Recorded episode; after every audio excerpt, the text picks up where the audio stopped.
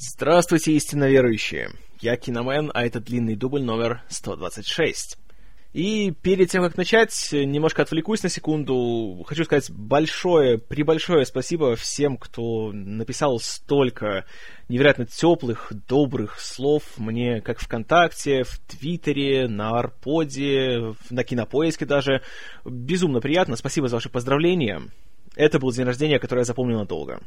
И дай бог каждому подкастеру таких слушателей, какие есть у меня.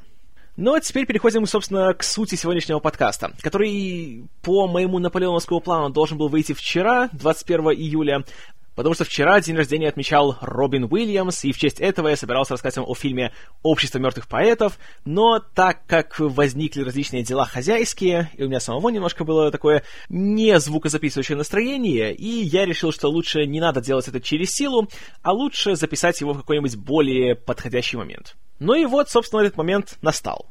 Итак, «Общество мертвых поэтов», фильм 1989 года выпуска, режиссера Питера Уира.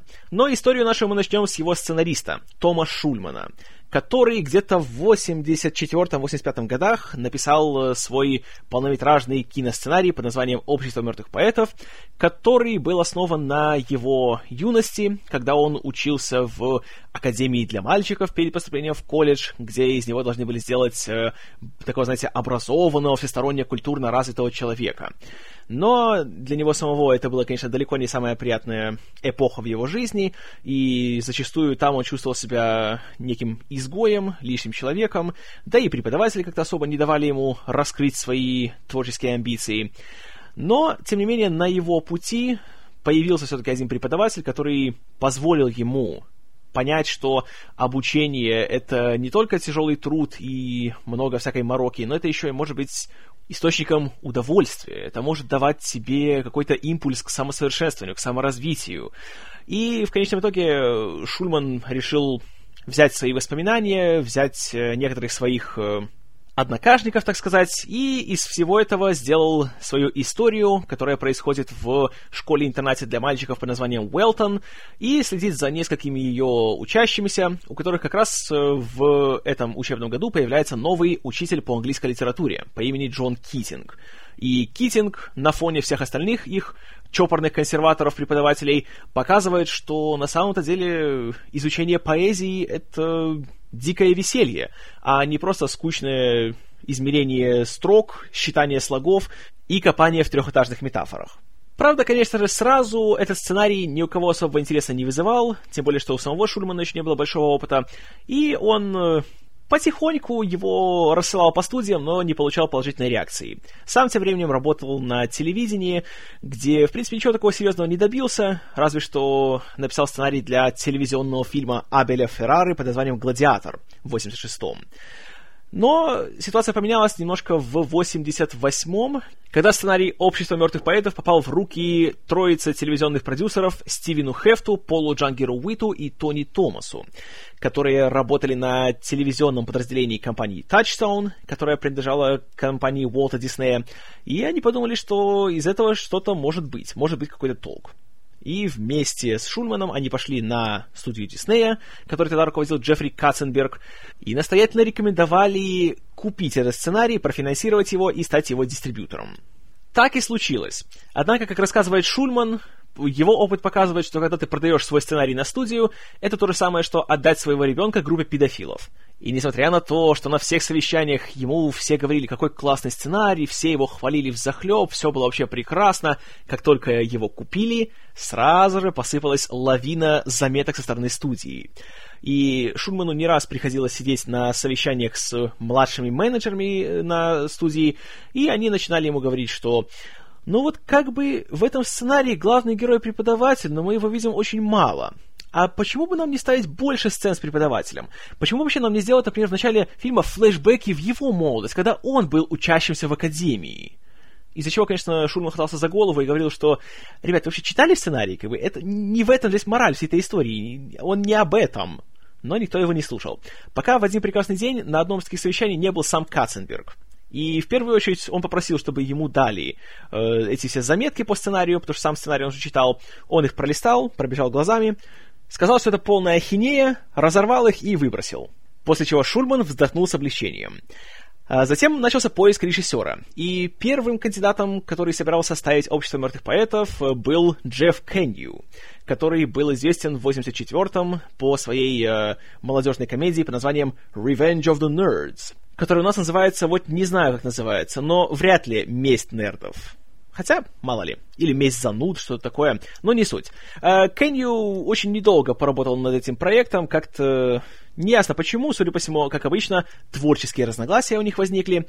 И он ушел. Хотя пока он был прикреплен к проекту, роль э, Джона Китинга должен был исполнять Лиам Нисон. Но с уходом режиссера ушел и актер. Э, затем был еще какой-то режиссер, по словам Шульмана, хотя кто это был, вот кто был этот второй кандидат, я так информации и не нашел, поэтому не факт, что он существовал. Однако делались предложения и многим актерам, среди прочего Дастину Хоффману и Биллу Мюррею, но оба по разным причинам отказывались. Ситуация сдвинулась с мертвой точки, опять же, благодаря Джеффри Катценбергу, который дал почитать сценарий Питеру Уиру режиссеру из Австралии, который был звездой у себя на родине. Среди прочего, вместе с Джорджем Миллером он э, помог Мелу Гибсону стать международной звездой благодаря своему фильму «Год опасной жизни» 82 года. Затем в 85-м он перебрался в Голливуд, где снял «Свидетеля» с Харрисоном Фордом, фильм, который получил номинацию на Оскар как лучший фильм года. А в 88-м Уир уже собирался делать свой новый фильм под названием Green Card, вид на жительство, который он сам продюсировал и сам написал к нему сценарий.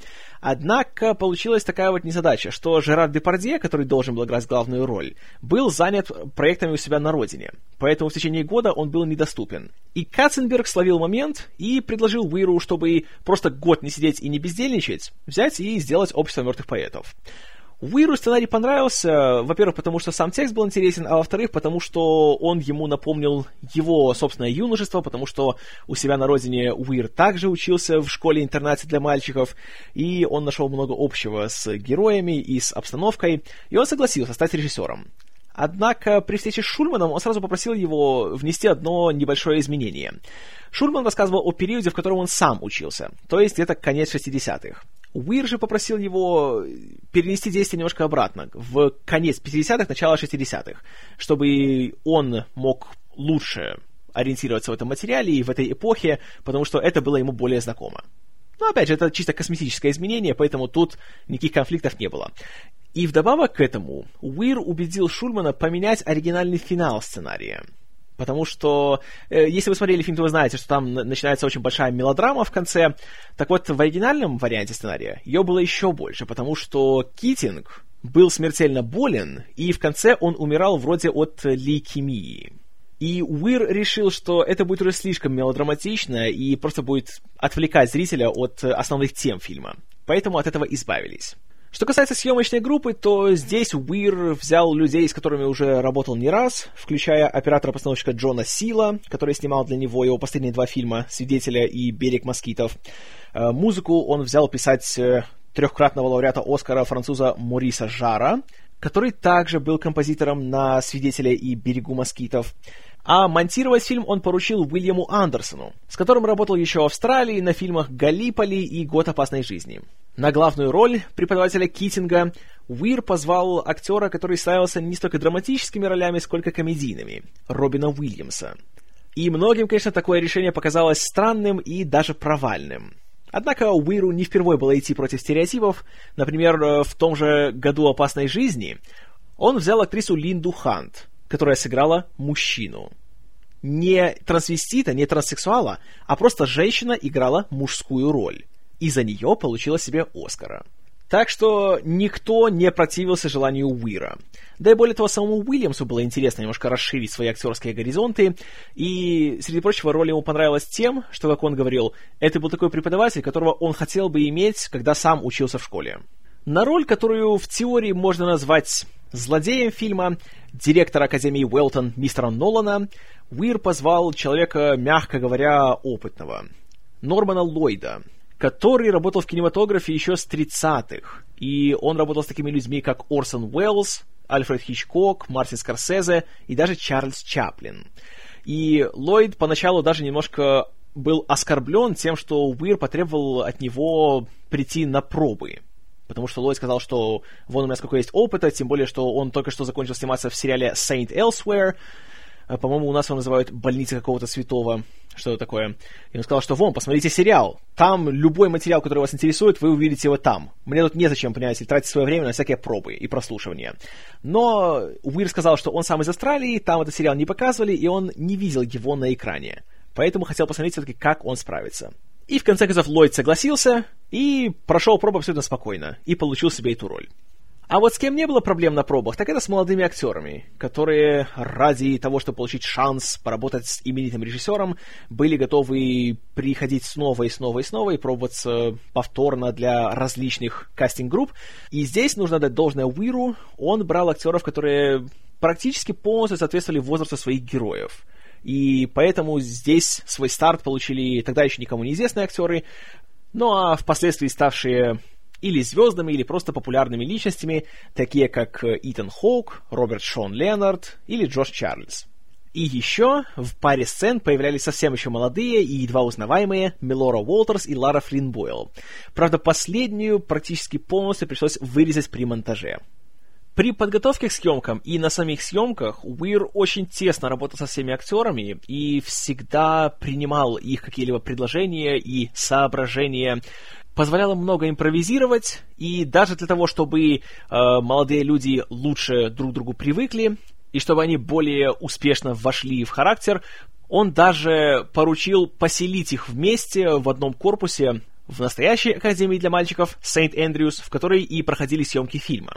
Перед съемками Уир не репетировал с актерами, потому что, как он говорит, он э, хотел снимать репетицию. И он э, как раз хотел, чтобы во время съемочного процесса актеры как можно больше пытались раскрыться и как можно больше придумывали чего-то нового, и чтобы к моменту съемок у них все уже не выглядело как-то так заучено и театрализованно. И было много сцен, когда буквально во время съемок актеру приходила в голову какая-то мысль, и сцену либо сокращали, либо удлиняли. Например, есть один момент, когда герой Итана Хоука сидит и сокрушается о том, что ему на день рождения родители подарили тот же столовый набор, который подарили в прошлом году, а к нему приходит герой Роберта Шона Леннарда, смотрит на это все и говорит, а, собственно, ну его, берет этот набор и просто выбрасывает его со стены. В сценарии этого момента не было. И по сценарию у Хока должен был быть такой большой, очень печальный монолог. Но Хок сказал, что он не знает этих людей, это полное незнакомство для него. И он не считает, что в реальности этот герой стал бы незнакомцу открывать все свои внутренние какие-то проблемы и переживания. Поэтому они с Леонардом придумали вот этот момент. Уиру это понравилось, и он включил его в окончательный фильм. Ну а кто больше всех импровизировал, так это Робин Уильямс потому что он известен всегда тем, что он, э, как только начинает шутить свои шутки, то у него есть такая какая-то бешеная энергетика, и он начинает выдавать всякие свои пародии, и играть голосом, и строить всякие безумные гримасы. И, в частности, моменты, когда во время одного из своих уроков Китинг начинает э, шутить шутки по поводу Шекспира и пародировать Марлона Брандо, который исполняет Юлия Цезаря, это уже была придумка Уильямса. В сценарии этого не было. Но Уир это только приветствовал, на съемках он даже называл героя Робин Китинг. И он в шутку говорил, что у него должно быть 15% от Робина Уильямса. Но только 15, поэтому он не давал актеру сильно разбушеваться. Также режиссер уделял немало внимания историческому периоду фильма, и он давал всем актерам определенные указания по тому, какая должна быть у них стрижка, как они должны носить свою одежду, как должны себя вести, как они должны говорить. И он даже давал им специально, сам составлял списки выражений и слов, которые нельзя говорить, потому что им просто никто не пользовался в конце 50-х, а какие нужно говорить. И давал им списки книг, фильмов, э, музыкальных исполнителей, которые были популярны в то время, чтобы актеры могли лучше ориентироваться в культурном климате этого времени. И, как говорят э, даже сейчас, уже спустя много лет, участники актерского состава, для них работа с Питером Уиром была тем же самым, чем для учащихся были уроки с Джоном Китингом. Фильм вышел в прокат в июне 89-го, и несмотря на то, что на протяжении всего своего проката он ни разу не стал на первую строчку по сборам за какой-либо уикенд, он принес солидную прибыль и даже обошел другой большой хит от Диснея того года «Русалочку». И при бюджете в 16 миллионов долларов «Общество мертвых поэтов» по миру собрало 235. Кроме того, фильм получил восторженные рецензии и 4 номинации на «Оскар». Причем самые важные — лучший фильм, режиссура, оригинальный сценарий и актер в главной роли. Правда, с наградой домой ушел только Том Шульман, как автор лучшего оригинального сценария. И вот как раз тут начинается, наверное, вот самый спорный момент лично для меня.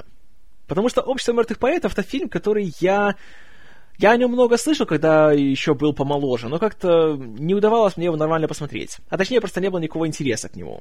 Потому что впервые я о нем узнал, когда мне было лет 12. Тогда у меня были немножко другие вкусы. Затем, наконец, я дозрел до него, я посмотрел его, когда мне было что-то около, по-моему, 18. Смотрел его уже на DVD. И я к тому времени уже много о нем почитал, я уже знал его, знаете, репутацию, его славу, что это такая вот эффектная, такая вот духоподъемная драма, которая вдохновляет на всякие хорошие дела. Но вот все-таки именно из-за сценария фильма я не могу сказать, что он мне вот, вот знаете, вот именно понравился в полном смысле слова. Я думаю, что вау, какой классный, какой недооцененный фильм, надо было завалить его Оскарами. Вот нет такого чувства. И когда я смотрел его повторно для этого подкаста, это чувство все еще сохранилось. Хотя у него есть очень много плюсов. И большинство этих плюсов сконцентрированы в первых двух третьих фильма, и за большинством из них стоит режиссер Питер Уир, и его подход к актерам, и, в принципе, к этому фильму и к его съемкам. С самого начала фильм смотрится как очень такой, знаете, нетипичная такая вот именно драма о молодых людях, знаете, об обучении, немножко о, о духовном взрослении, так сказать. Потому что тут нету такого, знаете, четкого главного героя и нет четкого какого-то его противника. Вроде вот есть наш этот Итан Хок, мы начинаем с него, и мы знаем, что он весь такой нелюдимый, неуверенный в себе, он постоянно волнуется насчет всего, он не знает, где найти себе место, и он чувствует себя таким вот чужаком среди своих э, однокурсников, что ли. И Шульман рассказывал, что этот герой списан с него самого, потому что он сам также себя чувствовал. Но в то же время он как-то так быстро уходит на второй план, и он находится обычно на краю кадра, и мы на нем особо не концентрируемся. И в то же время есть более такие колоритные герои, вроде Нила Перри, которого играет будущий доктор Уилсон Роберт Шон Леннард, или Нокса Оверстрита, которого играет Джош Чарльз. И в этой же сцене, где мы знакомимся с ними всеми, появляется еще один герой по имени Чарли Долтон, который играет Гейл Хэнсон. И вот тут смотришь и думаешь, он себя так ведет, так надменно и высокомерно, думаешь, что, а, ну ясно, это будет такой типичный, такой задиристый, богатый такой сыночек, который является страшным чмырем. А чем дальше смотришь фильм, тем больше видишь, что на самом деле ты ошибался. И это просто вся такое стереотипное мышление. А на самом деле все из этих героев, они все нормальные люди. Как и, собственно, полагается нормальным живым людям. Тут нету героев, нет злодеев. Они все э, учащиеся, они все как-то пытаются разобраться со своей жизнью, найти свой путь, а при том, что у них у всех есть, э, э, по большей части, богатые и очень властные родители, которые пытаются их как-то куда-то направить и их вечно наставлять. В этом плане мы видим отца Нила, мистера Перри, которого играет Кертвуд Смит, да, Кларенс Бодикер снова с нами, и э, мы видим, насколько он такой очень жесткий, суровый, такой строгий, в каждой сцене он все время хмурится, все время там погоняет своим сыном, и в то же время мы видим наших уже более старших преподавателей э, Академии, в том числе, конечно же, ее директора, мистера Нолана, которого играет Норман Ллойд, но Понятно, конечно, что симпатии режиссера находятся на стороне более молодых. И, в принципе, в фильме любой герой, которому за 40, он выставляется в далеко не самом положительном свете. Но когда смотришь фильм вот первые две трети, то как-то это все не бросается в глаза, и оно смотрится просто вот как часть этого общего антуража. А когда мы концентрируемся на наших главных героях, то все выглядит очень правдоподобно, очень так э, не преувеличено, и веришь и представляешь то, что да, вот такое, скорее всего, произошло где-то вот в настоящей какой-то такой вот школе-интернате. Затем есть, конечно, Робин Уильямс в роли Китинга.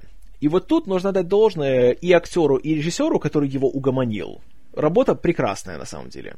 За редким исключением, и опять же, вот именно в тех ситуациях, когда он начинает показывать свои пародии, когда мы уже видим не Китинга, а Уильямса, актер играет практически безупречно. И по меркам Уильямса очень так, знаете, сдержанно, так очень спокойно. И благодаря этому он смотрится очень харизматично и понимаешь, почему он так быстро завладел вниманием этих детей, и почему они его так внимательно слушают, несмотря на то, что они говорят о поэзии, далеко не о той теме, которая интересует молодежь. Но именно потому, что он сам человек, который любит то, что делает. в отличие от других преподавателей, которые делают, ну, просто потому, что оно делается, потому что так у них заведено, и они уже просто выполняют это, как машина выполняет свою функцию.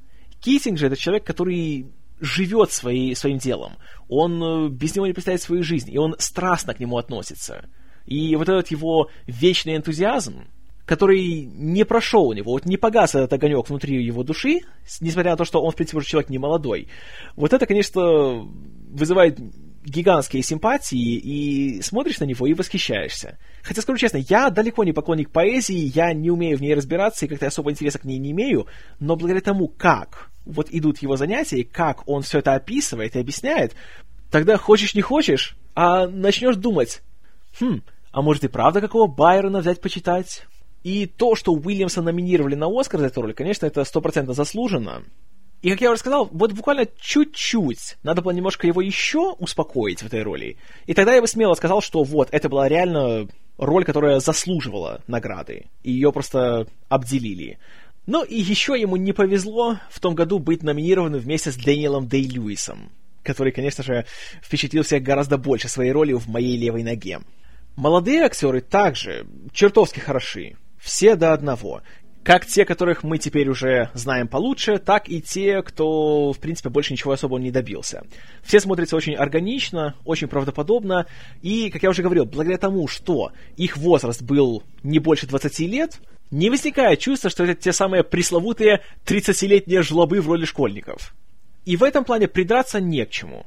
Как, в принципе, и к основной морали вот всей этой части фильма о том, что нужно ловить момент, нужно жить каждым днем по полной, и не нужно строить всякие прагматичные планы на свое будущее, а нужно наслаждаться красотой жизни. И когда ты учишься, то не нужно только ставить себе цели о том, какая у тебя будет карьера в будущем, а нужно развиваться, нужно расширять свои горизонты, потому что молодость есть только одна, нужно жить вот дышать полной грудью, что называется, и не нужно себя ограничивать. И это прекрасная мораль, это замечательная идея, абсолютно, я ее всецело поддерживаю. Но затем начинается финальная треть фильма. И вот с ней у меня каждый раз возникают проблемы. Ну, тут, конечно, будут страшные спойлеры, как и всегда. В общем, главный герой Нил Перри понимает, что у него есть любовь к актерскому мастерству, и он записывается в театр этой самой академии. Однако его отец исключительно против этого всего, и для того, чтобы туда записаться, он фальсифицирует подпись своего отца, Кларенса Бодигера, э, простите, Кертвуда Смита. Э, Кертвуд Смит об этом всем узнает и отчитывает своего сына, но в конце концов тот все-таки добивается своего и выступает на сцене в постановке Шекспира «Сон в летнюю ночь». И отец даже приезжает на вечер премьеры, и он даже смотрит, и мы даже видим по его лицу, что что-то в этом есть, что-то как-то его, возможно, даже впечатлило. Но потом, когда все заканчивается и все ему стоя аплодируют, отец берет Нила, ведет его в машину и говорит, все, уезжаем отсюда, не делай ситуацию еще хуже, чем она есть, ты меня опозорил, бла-бла-бла. И говорит, что все, мы тебя забираем из этой академии, отправляем тебя в военную академию, чтобы ты сконцентрировался на своей будущей медицинской карьере, что, конечно, символично. Отец Роберта Шона Ленарда настаивает на том, чтобы тот стал доктором. И что еще веселее, в третьем сезоне Доктора Хауса в одной из серий, где-то, по-моему, в середине его, в гостевой роли появлялся Кертвуд Смит. О, да. Но, возвращаясь к обществу мертвых поэтов, Нил настолько удручен этой новостью, он в такой прострации, что он просто берет и совершает суицид. И затем начинается супер мелодраматичное разбирательство в школе, и Киссинга увольняют, потому что Нолан вместе с злыми родителями заставляет учащихся подписать признание в том, что он превысил свои рабочие полномочия, и он не имел права их так вот заставлять изучать поэзию, понимаете ли, и заниматься театром, и он настраивал их против э, и академии, и родителей, и его увольняют. Все так драматично, так пафосно. И тут слава богу, слава богу, что Уир уговорил Шульмана убрать весь этот мотив с тем, что у Киссинга еще и была лейкемия, и что он драматично, слезливо умирал в финале. Потому что это вообще это было просто передозировкой соплей в финале. Их и так, в принципе, хватает, но это было бы еще страшнее. Кроме того, в фильме есть еще вырезанная сцена, которую сняли, но, к счастью, убрали из окончательного монтажа. Она происходит на похоронах Нила. И там шокированный Китинг подходит к мистеру Перри, чтобы высказать ему свои соболезнования, а тот говорит, что он считает его единоличным виновником смерти Нила, и он еще ему ответит. Слава богу, эту сцену убрали. Ну и, конечно же, финальная сцена, которую много людей любит, и многие мои знакомые говорят, что они не могут смотреть ее без слез, но почему-то меня, я не знаю почему, я не могу это никак объяснить, но вот два раза, что я смотрел, никак она меня не задела. Я, конечно, говорю об уроке, когда литературу уже ведет мистер Нолан, и мистер Китинг приходит, чтобы забрать свои вещи и просто попрощаться с учащимися. И когда он уходит, то Тодд Андерсон, которого играет Итан Хок, который весь фильм был таким каким-то нерешимым и замкнутым, и ничего никак не выражал, тут он, наконец-таки, в слезах становится на свой стол, а это является символичным, потому что этому их учил Китинг, и обращается к нему «Oh, Captain, my Captain!» Потому что Китинг предпочитал, чтобы именно так его называли учащиеся. И таким образом показывает все-таки, что нет, понимаешь ли, Китинг, твои идеи живут, и мы их понесем за собой и так далее. И другие члены вот этой тайной группы общество мертвых поэтов тоже встают на свои столы, также к нему обращаются, и вступает эта такая пафосная музыка Мориса Жара, и все смотрят друг на друга со слезами, и думают, что ах, как же все красиво, и все прекрасно, и несмотря на то, что Нолан бегает, суетится, там что-то кричит, пыхтит, он не сломит их дух, и все у него будет хорошо. И в теории все это, знаете, это, это прекрасно, да, это красивый финал, и как бы такой духоподъемный, но в то же время он вызывает лично у меня противоречивые чувства. Во-первых, в плане того, что это теперь говорят люди, которые еще пару дней назад поспособствовали тому, чтобы этого учителя уволили отсюда, а теперь они, видите ли, такие вот герои и мученики. Что, на мой взгляд, немножко лицемерно. Но ладно, это можно по-разному рассматривать. Тут, конечно, можно... Я понимаю, что это очень спорный вопрос, так что не буду это как серьезную претензию предъявлять. Но вот что мне еще не понравилось, это то, что финальный кадр показывает нам стоящего Тода, и, наверное, секунд 40 камера неподвижно смотрит на него. Как он смотрит своим этим еще почти детским лицом, и видно, что сейчас он заплачет, но он все сдерживается. И лично меня это никак не задело, потому что я понял, что здесь мной манипулируют. И меня буквально просто берут измором, что, ну посмотри ты на него, видишь, какие у него глаза слезятся, ты видишь, как ему плохо, как ему грустно. Ну почему тебя это не может задеть? Почему ты не можешь заплакать? И когда такое со мной делают, я просто рефлекторно сразу замыкаюсь, и я говорю, что нет, фильм, ты меня не проймешь. И не принимают. Вот не могу этого никак объяснить. И в целом, вот эта вот последняя треть фильма со всеми этими «О, суицид! О, увольнение! О, скандал!» Лично для меня кажется немножко таким резким уж переходом из э, драмы в мелодраму, в мыльную оперу которые в данном случае, на мой взгляд, абсолютно это не нужно. Здесь не надо делать такие большие шекспировские страсти, что «О, нет, он покончил с собой». Здесь можно спокойно все вывести на более приземленный конфликт между новатором, даже немножко радикалом Китингом и остальными преподавателями, чопорными консерваторами во главе с Ноланом. И это как раз было бы символично в плане того, что приходят 60-е, сами знаете, революционная эпоха, когда молодежь, собственно, э, показала старикам, что все, их время прошло. И это было бы как раз, на мой взгляд, более уместно. А так, начинается такая вот обычная мелодрама для домохозяек с групповым проливанием слез. И, на мой взгляд, вот именно здесь вот как-то вот, вот, вот не дожали, вот не использовали, в данном случае создатели, тот потенциал, который был в первых 60% фильма. Вот поэтому впечатления у меня остались такие довольно неоднозначные. Но все-таки первые две трети фильма получились прекрасными. Это очень хорошо снятый, очень хорошо разыгранный, хорошо написанный фильм. Но вот, к сожалению, его развязка лично мне абсолютно пришлась не по вкусу. И, и я прекрасно понимаю, что, скорее всего, я в меньшинстве в этом плане, но вот, не знаю, не задело меня так сильно, как это задело многих моих знакомых. И все-таки Оскар за лучший сценарий я бы Шульману не давал. Хотя бы потому, что с ним в один год были номинированы Стивен Содерберг за «Секс, ложь и видео», и, что еще важнее, Спайк Ли за «Делай как надо».